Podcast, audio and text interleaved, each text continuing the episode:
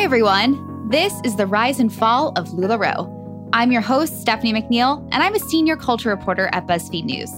In this podcast, we are diving deep into the world of LuLaRoe. We speak with retailers whose lives were turned upside down. We also talk to experts who can shed light on how these MLMs really work, including the red flags you should keep an eye out for.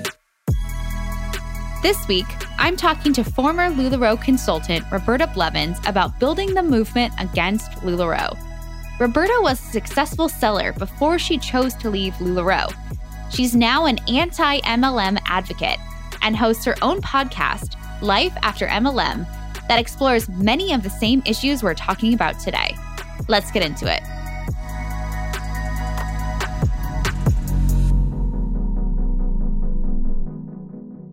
Roberta, I am so excited to have you on this podcast because you know so much about this world of LuLaRoe and you're truly one of the experts. Yeah, of course. I can't remember exactly the first time we talked, but it was at some point when I was reporting my articles for BuzzFeed News when I first started hearing about LuLaRoe around 2017, 2018. And I feel like from the very beginning, you were one of the people who was so helpful to journalists like myself in getting this story out to the bigger world. I didn't want anybody to fall prey to this. And I figured the best way was education. And talking to reporters who are actually willing to listen was a huge part of that. So I thank you for even being willing to listen to us at all. Let's take it back to the very beginning. For those who might be listening who don't know anything about your story, tell me where you were at when you first heard of LuLaRoe and when you first said, hey, maybe I'll buy some of these clothes or maybe I even want to get involved myself. Yeah. So I was a young mom. My daughter was probably two or three years old when MLM came into my life, and LuLaRoe wasn't the first. It Works was actually the first. Ugh, cringe, sorry. But that came in. And so I was familiar with multi level marketing as somebody that was selling it. I didn't like the way that It Works was. It felt very pyramid schemey. It felt very scammy. So when LuLaRoe came around and it looked different, and that's important to note, when it looked different, I fell prey to it. I could sell leggings in my living room. I could be home with my daughter. I could make a substantial income because it was a 50% commission, which is most MLMs you're going to find like 15 to 20%. And then you have to rank up and build a team if you want higher percentages. And LuLaRoe right off the bat was around 50. And I was like, that's really good. What were some other things that made LuLaRoe seem like such a more legitimate business opportunity than, say, an It Works or some one of these other companies that were always being pitched on Facebook? Right. Okay. So one of the things that was so unique to LuLaRoe was that they had different prints. And in the beginning, the prints, I mean, there was always weird prints, let's be honest, but in the beginning, the prints were better than they were at the end. And so, like, this whole unique, like, there's only a certain amount of prints, there's only 2,500. You're only gonna, you know, if, if you see it, you gotta grab it. There's like that sense of FOMO, that sense of urgency, which in sales is good. You know, I mean, it's predatory, but it's a sales tactic with LuLaRoe, I felt like I could create outfits. I could pair things together and make sometimes we did like mystery boxes or we would do like raffle, just fun things. And I felt like I had a lot more control than in a different MLM. So let everyone know how successful you became at LuLaRoe because you were very successful for a while, correct? Yeah. I have a personality that I think certain kinds of people gravitate toward. I'm cheery and I, I make jokes and I'm, I'm real and I'm authentic. And I think people just liked following me and, and watching me go live. And it was easy. It was really easy. The entire community was all online. And it wasn't even until probably 2017 that people started coming up to me and saying, Oh, are those LuLaRoe? And I'm like, Yeah. And they're like, I sell them. Here's my card. And I was like, Me too. Like, but even that community like was growing. Everything just, it was just growing exponentially. I couldn't I, I, I couldn't keep up with it. And it literally became my entire life. So you were a LuLaRoe trainer. For those who are not familiar with the LuLaRoe tiers, how many people did you have under you? How big of a deal was that in the LuLaRoe world? How many leggings were you selling? Give us a number.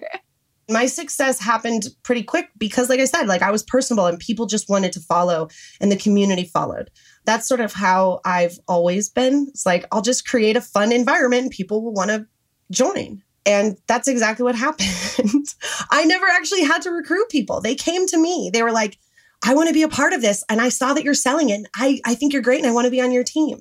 But yeah, I hit trainer within three months, which is really fast. In the beginning, you'd get a box of like, you know, 60 leggings or something. I could sell 90% of the box within the first 24 hours or so. Okay, so you were in there, you were LuLaRoe trainer, you were die hard. What was your light bulb moment? What was the moment that you realized, oh my God, things are not right with LuLaRoe? It was two things one that was LuLaRoe related and one that wasn't, but it was in, inadvertently. The first one was I realized I had been gaslit. I realized and I knew that they were lying to me because I actually had the proof in my hand. This was the returns. When people were doing the 100% buyback and LuLaRoe was like, we're not going to send you returns. I'm literally holding things that I had actually sold a year prior that had notations on the tag, had inventory stickers on them, and it was proof to me. I'm like, you're doing this. What else are you lying about? I decided in that week, I need to rest. And Leah Remini had a new aftermath episode. Leah and Mike had a new aftermath episode. It was on my DVR and it was a survivor episode. And I was wholly not prepared for it. And just for our listeners, Aftermath is the Netflix show about Scientology, right? Yeah. I'm sitting there on the couch and I'm just crying in a way that I can't control. Like it's just coming out of me. It's like, here we go. It's time. And it's just pouring out of me and my emotions and I'm shaking. And it's very visceral. And I was just like, I don't know what's happening. And I'm watching this, and there's people that are like, oh, yes, you know, I'm a survivor of Scientology. And when I was in Scientology, this happened to me. And I was like, oh my God, that happened to me in LuLaRoe too. And then someone else would say something, and I'm like, that happened to my friend. And all of a sudden, I was like, my eyes got so big. I just said, oh my God, I'm in a cult. And it was just that light bulb moment. It's interesting because I think a lot of people don't really understand if you just say, LuLaRoe felt like a cult. But when you really break down the different things, it's really, you know, especially one thing leading to one thing. That sounds so much like when people leave religions. So after that moment, it sounds like things really shifted for you. Is that when you joined the LuLaRoe Defective Facebook group? And what were those first few days like? so I joined the group because I, I wanted to get answers. And I spent the first week just sort of like watching and and crying and like this catharsis of, oh my God, what is this? After that, I started to get kind of brave and I was like, you know what? I was a leader. I was almost a coach. So I was pretty high up, sort of like right in the middle. And so I had a unique vantage point and was friends with certain people and and had heard things off the record and had been privy to things. And so I, I knew all of these, you know, dark secrets. And um, I would read these comments and, and people would say something and I, I knew the answer. And, and so I would respond and I would say, I could answer that. I know why that happened. And I would respond. And for me, it was like I knew I had been part of something really bad. And I knew that I had been deep and I had gotten people involved. And I think at the beginning, just because for me, it's all like I'm very much like karmic balance. And so I was like, okay, at the height of my team, there were 75 women. Not all I recruited. They were recruited by others and underneath. Like they were not all underneath me, but the total team tree which is what LuLaRoe calls it, was 75 women. And so I thought to myself, okay, you just have to get 75 women out and then and then your karma is clean and you know I, I started working on helping getting those 75 women out and here we are four plus years later it's such an amazing story and one thing that i've been really struck by by the group from the beginning is how honest people are about such difficult times in their lives and how the catharsis that everyone's clearly getting from sharing their LuLaRoe experiences in a group of people who are unwaveringly supportive. Are there any posts that you remember being really struck by when you first joined the group or first started helping people? I don't think posts specifically. It was more like comments. It was just more like I could feel the comments, like I could feel the pain. And I was like, yeah, no, I, I relate to that. I feel that pain too. I went through that too. that's the thing. Like for us, when we left LuLaRoe, when I left LuLaRoe, I had so many questions. I only knew like 2%, maybe five. But when I shared my 5% of knowledge, someone else that had three more percent to my story went, wait a second, I can actually fill that gap. I know why that happened. Wait, what? Okay. Here's the thing I don't think LuLaRoe ever thought that there would be over 50,000 of their victims in the same group comparing and contrasting their victimization and stories with each other. There's power in numbers, I think, for this kind of stuff. Absolutely. This podcast, like this interview wouldn't even be happening if it wasn't for all of this. There wouldn't have been a rise and fall. There wouldn't have been a BuzzFeed series. None of it. No, absolutely not. Absolutely not. You know, there's so much strength in numbers. I know that there was a lot of tension about LuLaRoe's executives knowing about the group, about current LuLaRoe retailers knowing about the group. I remember the group got deleted a few times and then I was like, oh no, I lost it. And I had to go find it because you guys were worried about lawsuits or threats. Can you explain a little bit what this tension was at the time? Yeah. So um, I actually talk about this a lot in my advocacy. It's called fair gaming. That's a Scientology term. And it's basically a fair game policy in Scientology, for those that don't know, is a policy that says any detractor of the church or group, we're talking about LuLaRoe here too. So any detractor of the high demand group if they speak out against that high demand group in a negative way, that that group has basically the utmost authority and power to go after that person in any manner to silence their criticism. And it's fair game. I've been fair gamed multiple times. The group was fair gamed. And basically, what it is, is the people in LuLaRoe, they don't like us telling the truth. They like to silence the truth because it hurts their bottom line if I'm out there letting everybody know that MLMs are insidious cultish scams that will take 99.7% of everybody's money and, and they'll lose, no one's going to want to join. So, can you explain what it was like to actually pull the trigger and leave LuLaRoe? I'd probably been in defective for like a week and a half, maybe. And I had these two friends, and they're like, let's go get pedicures. And I was like, okay. So we went and got pedicures. I had talked to my upline and I said, look, I think I texted her and I was like, I, I'm not feeling it. I'm not sure. It's not really working for my family anymore. I was experiencing a lot of anxiety and a lot of depression, a lot of mental anguish, lots of pressure. And she's like, Can you talk? And I was like, ah, I can't even enjoy a fucking pedicure without this stupid cult trying to control me. So I finished my pedicure. I was like, I'll call you when I'm done. And I go outside and my friends were still inside getting their toes finished. And I had like a 45 minute conversation with this woman, like sat there in tears, like sitting outside the pedicure place in the grocery shopping center where the Albertsons is, being like, I don't want to do this anymore. This is affecting me. It's really hard on me, like crying, like pouring my heart out to this woman. And she goes, but you're going to miss so much stuff and like you're so great and your team is growing and like you're so close to being a coach which was not true because so many people were dropping out that I was nowhere near coach. Like I was almost like having to restart completely over. And she was like but you're so close. And I'm thinking no I'm not. She's like but you're going to miss all this great stuff. And I'm thinking no I'm not. Like have you seen the shit they're putting out? There's holes in everything. Like there's so many defects. I have to check every piece because I don't know if there's going to be a hole or a stain or a sun bleach spot on it. Like, no, I don't want to do this anymore. It's not full time pay for part time work, it's part time pay for full time work, even more than full time. And I'm done. I didn't want to do it. She's like, please, like, think about all of this. And I was like, okay, fine, January. I'll stay till January. Then I got home. I had the conversation with my now ex, which is not related to LuLaRoe at all. and um, we had the conversation and he was like, So you didn't quit? And I was like, I tried.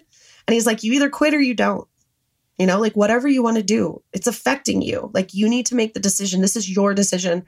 And I sat there and I typed something up like, this doesn't work for me. And I'm so sorry, but I'm ending my LuLaRoe business and like we'll still be here going out of business and I'll you know, transfer you to other pages if you still want to shop. But basically, like, I'm ending this. It's just too much. I saw the forest of the trees.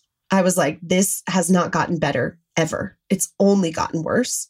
It's only gotten cultier. It's only gotten nastier. And I don't want to do this anymore.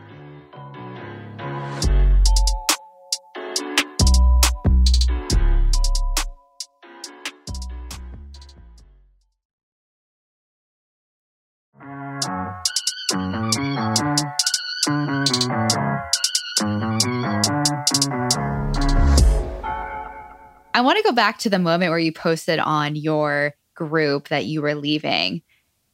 Do you have any memories of what it felt like to just cut that cord? Yeah. It was probably the most freeing moment of my entire life. Is that weird to say? What do you feel like in that moment you felt so free from? The control or what? Yeah, literally the control. Like there was nothing I can do without everybody knowing about it almost instantly. Like even posting that I'm leaving. Like spies always. Did you see what Roberta's doing? Screenshot, screenshot, screenshot. Look what Roberta said. Look at what what does this mean? What do you think she means by this?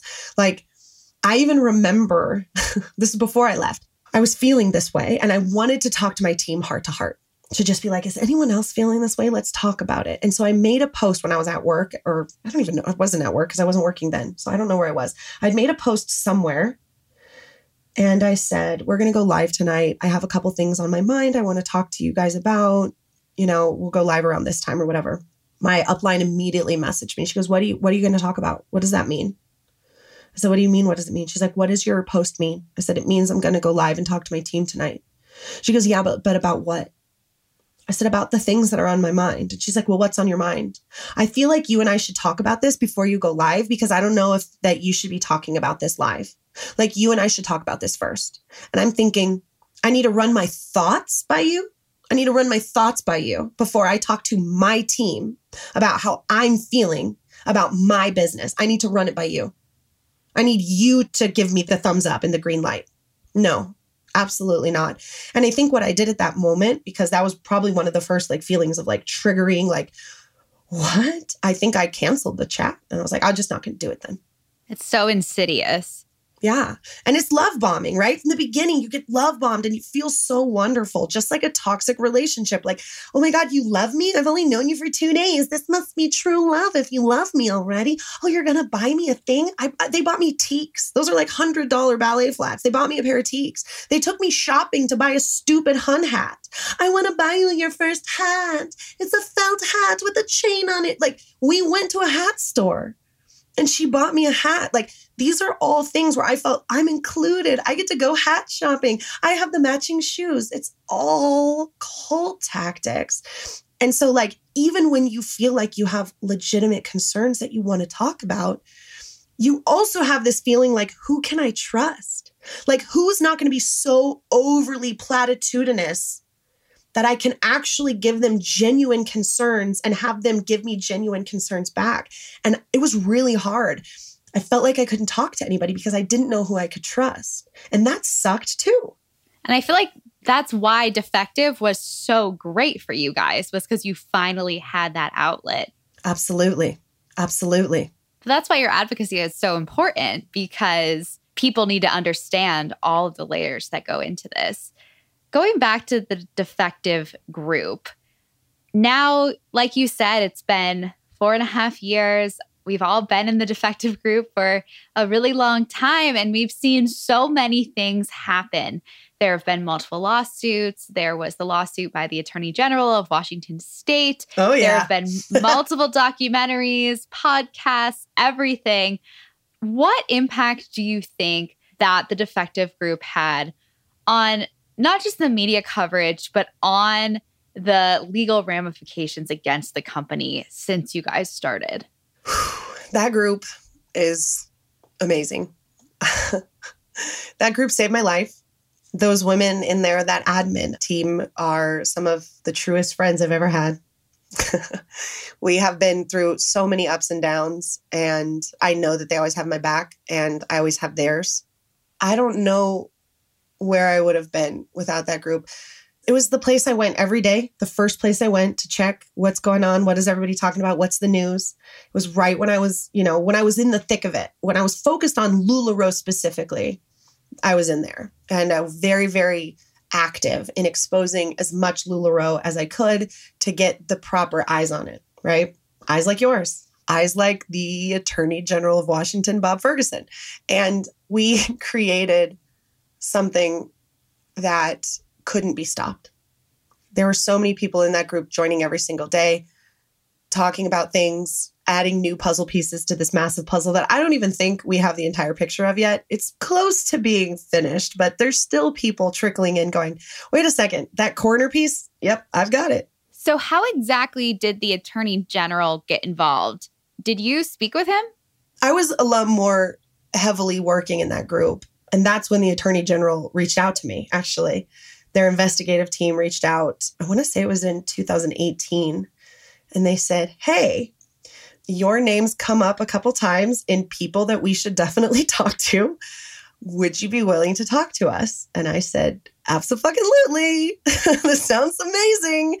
And I was able to work with the Washington Attorney General's office for three years on the back end, helping their investigator, who is absolutely lovely. And it was my honor to work with Bob and his team on that lawsuit. It was my honor to be deposed for 12 hours on like a Thursday and to talk to LuLaRoe and to talk to Washington and to share my story, which is so integrated in everyone else's story, and to be able to be a little bit of a voice that made the change. And I was fully prepared to take the stand. I was supposed to take the stand via Zoom. Thanks, COVID. I didn't get to go to Washington, but I was supposed to take the stand via Zoom on, I think, February 16th of 2021. And I got a phone call like February 3rd or something. And it was the night before the press release came out. And it was Joe, the lawyer.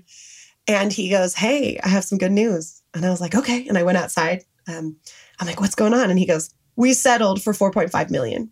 And um, I broke down into tears. I was so ready to take that stand, but there was also that release of, I don't have to do that again. What a full circle moment for you. I feel like your story is so inspirational because you really were able to take something that was really hard and traumatizing in your life and turn it into this amazing new career in advocacy. And you're not the only person who has really taken on this mantle of anti MLM advocacy. I feel like around the same time I started reporting on LuLaRoe, there really started to be this backlash against MLMs on the internet. There's the sounds like MLM, but okay on Reddit and Facebook. What was it like being a part of that movement? And why do you think that finally people started standing up, especially on the internet, and being like, MLMs are bad, not just LuLaRoe, but all of these MLMs? Right. So, this is an excellent question. And I think what happened was there was enough brave people who were willing to stand up and say, This is a thing you're not alone. We're going to dismantle this. And you're welcome to come with us if you want. You're welcome to ride the bus and just watch. You're welcome to help drive the bus if you want. If you have experience in this MLM, we'd love to hear it. If you have experience in this, we'd love to hear it. And the community just started to grow. And what happened was, and I know people laugh about safe spaces all the time, but we created a safe space where you could talk about your cult without the backlash of the cult because even if there was backlash there was an entire group that would throw down for you and be like what? Block that person. You're not going to victim shame this person. They're a victim. And again it gets volatile but for those that need it it was incredibly cathartic. Absolutely. Before i let you go i would I feel like you, again, have such an interesting story and you've built this whole new career as an anti MLM advocate. So I'd love to hear about what you're doing now and how you are continuing to fight against these sort of companies. Yeah, I started realizing that the things that made me really feel rewarded was helping victims. And um, I had been working with the Washington Attorney General's office and helping that and it was so good to know that I was actually doing good and actually putting boots on the ground and actually making change. And I was like, okay, I don't really think of myself as like an activist. I will definitely say I'm more of an advocate because I'm more about the victims than the companies at this point in my advocacy. And what I feel most comfortable in and what I feel I've been able to grow and nurture best has been victim advocacy. Because I remember leaving MLM and being like, I'm an idiot. I should have seen this. Look at all these red flags. I cannot believe it. You know what I mean? And I thought back if there was someone like me who is telling people these things and helping them when they left, it might be easier to leave. And so I started focusing on the victim outreach. And then 2020 hit and COVID hit and I lost my job. I didn't lose my job, but my salon was shut down. And I was going through a divorce. And I was incredibly depressed, thinking, what am I doing with my life? What am I going to do? I can't cut hair. Like, I can't even go in the salon. We're shut down. What am I going to do? And I thought back. The lawsuit was over. And I thought, you know what really always brought me joy was talking to people and asking them questions and having difficult discussions and like learning things and going, what? Someone else mentioned that. That's crazy. And um, I decided to start my own podcast. And so on February 14th of 2021, Valentine's Day, my first Valentine's Day alone in a very long time, I sat down, excuse me, I sat down and I told my story and I recorded it. And I said, you know, either people will listen or they won't. But again, I had always been so interested in creating a community and fostering that community and having people be a part of that community and a voice in the community. And I thought, I just got to do this. And I recorded it and I, and I hit record. And then I messaged a couple friends and I was like, I don't have a second episode. Could I interview you? And they're like, Of course. Will you come on my show or will you do this? Of course. I hit up all the people whose shows I had been on in the three years prior and was like, Your turn. And they all were like, Of course, of course. And um, I just started recording. Congratulations. It's really been very fun to watch your journey and to see your podcast grow. And I can't wait to see what you do with it. And thank you so much for coming on and talking to us and sharing more of your story. I really appreciate it. Of course, anytime.